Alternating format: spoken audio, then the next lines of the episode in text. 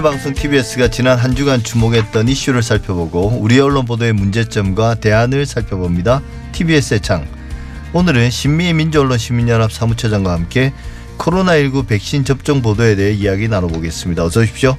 네, 안녕하세요. 예, 지금 백신 접종이 한참이죠. 근데 네. 백신을 맞고 난 후에 이상 반응을 보여서 뭐 신고하거나 또 부작용을 겪다가 사망하는 사례들이 전해지고 있습니다. 네. 이게 그동안 계속되어 왔던 보도이긴 한데 네. 최근 보도 내용과 양상을 좀 간략히 정리해 보면 어떻습니까? 네. 어, 이제 백신 접종이 아직은 이제 우리나라가 이렇게 접종률이 지금 높지는 않아요. 전 예. 인구 대비 어, 어제자 기준으로 127만 3,210명. 그래서 지금 2.5% 정도입니다. 예. 어, 백신 수급이 지금 이제 호전이 되면서 어 이달부터 이달 말부터 백신 접종률이 높아질 거로 예상이 되는데 아직은 적은 비율이긴 하지만요. 미국이나 유럽에 비해서는 어 이제 정부가 지금 예정한 대로 속도는 내고 있습니다. 그런데 어 백신 접종이 본격화되면서 지금 뭐 이상 반응 또는 뭐 사망 이런 보도들이 속보동으로 이렇게 속속 나오고 있는데요. 사실 이런 보도는 접종을 시작 하기 전부터도 지속적으로 나왔던 보도 행태가 그대로 지속이 되고 예, 있습니다. 그게 이제 과거 백신 계약할 때부터 계속 나왔던 문제 아닙니까? 그렇죠. 그 서강대 유현재 교수팀이 2월에 3일간의 보도를 분석을 했더니 자극적인 제목을 붙였던 게 466건 중에서 자극적 제목이 90건. 그다음에 그 당시에는 백신이 본격적으로 접종이 되지 않았는데도 예. 이상 반응이 있다, 사망자 이런 키워드의 제목이 또 수십 건 이렇게 달할 정도로 이미 백신 접종 전부터 한국 언론들이 상당히 이게 과장되고 자극적 표현을 계속 해왔는데 접종이 되면서 이상 반응자 신고들이 지금 이제 늘어나고 이- 있는데 관련해서 아주 이 사례들을 대서특필하는 보도가 계속 어, 이 주요 기사로 다뤄지고 있는 그러면서 어, 백신에 대한 불안감을 어, 시민들에게 더 높여주는 이런 부작용이 나타나고 있습니다. 예, 그러니까 이게 백신에 대한 어떤 불안감이 사실은 또 차별적이지 않습니까? 네. 백신의 종류에 따라서 특히 화이자보다는 아스트라제네카 이 백신에 대한 불안감이 높은 상황입니다. 왜 그렇습니까?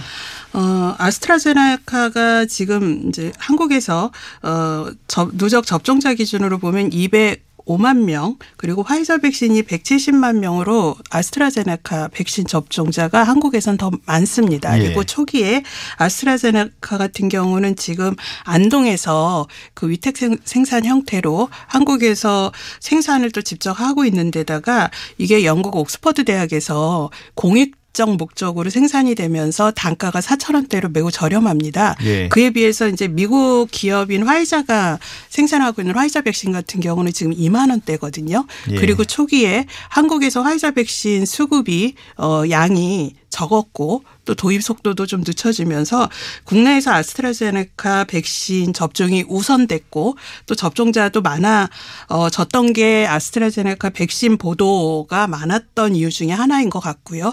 또 하나는 보수 언론이나 특히 경제지 중심으로 문재인 정부의 이 코로나 방역 대책을 지속적으로 비판적 보도를 해온 언론들이 초기 접종이 많았던 아스트라제네카 백신의 부작용이나 이상 반응 을 어 상당히 대서특필하거나 일부 사례를 들어서 또는 과장해서 보도하고 있는 경향이 아스트라제네카는 뭔가 위험한 것처럼 이런 인식까지 심어주는 그런 지경까지 온 것 같습니다. 예, 그래서 사실 이제 저희 프로그램에서도 몇 번 다룬 적이 있는데 어떤 외신 보도를 약간 교묘하게 왜곡하거나 해서 아스트라제네카 백신에 대한 불안감을 더 강조하거나 네. 근데 실제로는 이제 또 완전히 잘못된 인식들도 많더라고요. 유럽의 경우를 놓고 보면 아스트라제네카 백신은 나이 든 사람들이 더 맞아야 되고 네. 이제 젊은 사람들은 오히려 그 이상 반응의 강도가 좀 세서 아스트라제네카 백신보다는 다른 백신을 맞도록 하는 뭐 그런 방식인데 네. 오히려 이제 우리나라는 나이 드신 분들이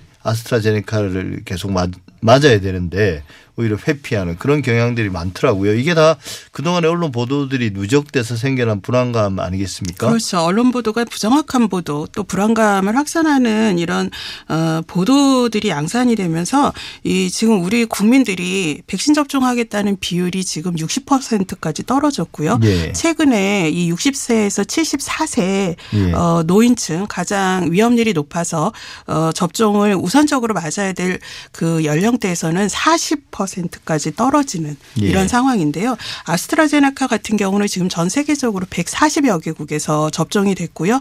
특히 유럽에서 개발됐기 때문에 유럽 지역에 가장 많은 그 접종을 한 백신입니다. 화이자 백신은 지금 80여 개국에서 그 접종을 하고 있고요.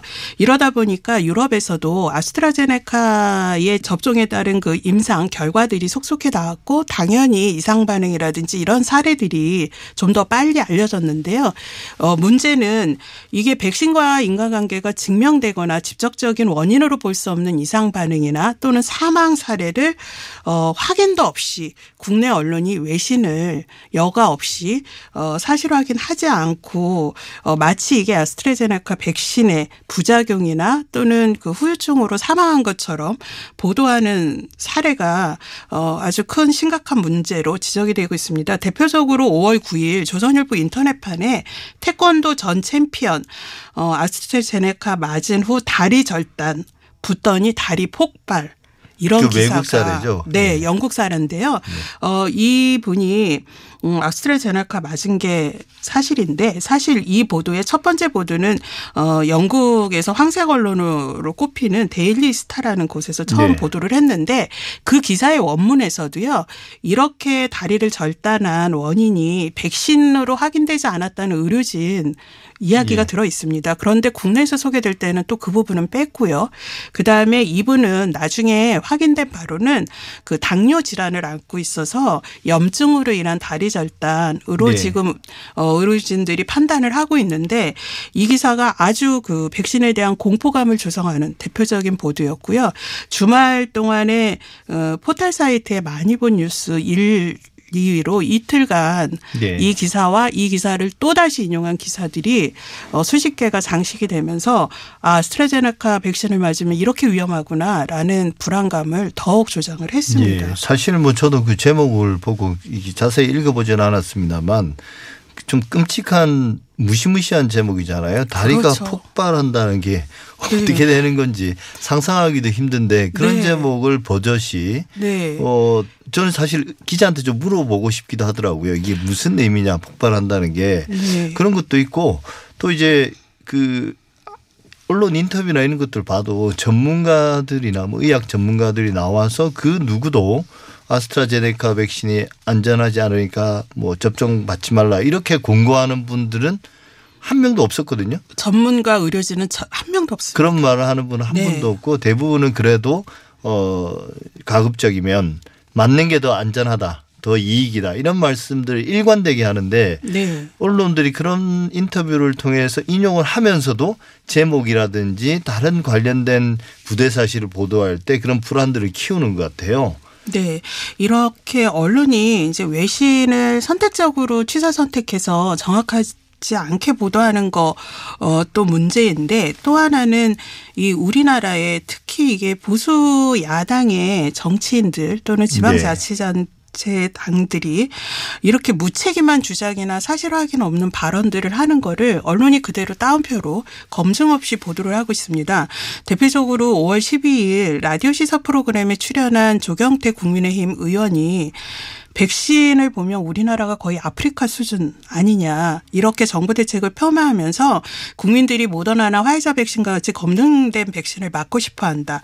그래서 성능이 좋고 검증된 그런 안전한 백신을 맞도록 하는데 정부가 노력해야 한다 이렇게 발언을 했는데요. 이렇게 아프리카 수준이라고 얘기한 정치인 중에는 오세훈 서울시장도 있습니다. 그런데 어 이게 아스트라제네카가 화이자보다 성능이 떨어진다든지 또는 검증이 안 되다 안 됐다라든지 이런 발언은 사실 근거가 없습니다. 의학적으로도 이렇게 대, 어, 주장하거나 뭐 나온 근거가 전혀 없는데 이런 보도를 언론이 확인을 해서 팩트 체크를 해야 됨에도 그대로 정치인 발언을 옮겨 싣고 또 정치는 그런 보도를 다시 어, 논평이나 또 정부 대책을 비판하는 그런 발언으로 또 재생산을 하고 이런 무책임한 발언, 무책임한 보도가 계속 맞물려 있다는 것은 아주 심각한 문제이다 라고 예. 보고 있습니다. 그리고 또 이런 의학적 사실관계 이외에도 백신 접종이나 백신 생산과 관련된 그런 잘못된 정보들이 막 등장하더라고요. 네. 그 뭐 어떤 한국경제신문은 지난 12일에 그 삼성 바이오로직스가 화이자 백신을 위탁 생산할 것처럼 네. 그렇게 이제 어 보도를 했다가 결국 오보로 밝혀졌죠. 네, 하루 뭐 하루도 안 걸리고요. 한국경제신문이 어 5월 10일 그 보도를 했는데 한 두세 시간도 안 돼서 어 삼성 바이오로직스가 인- 바로 공시를 했습니다. 이거 반박도 아니고요. 예.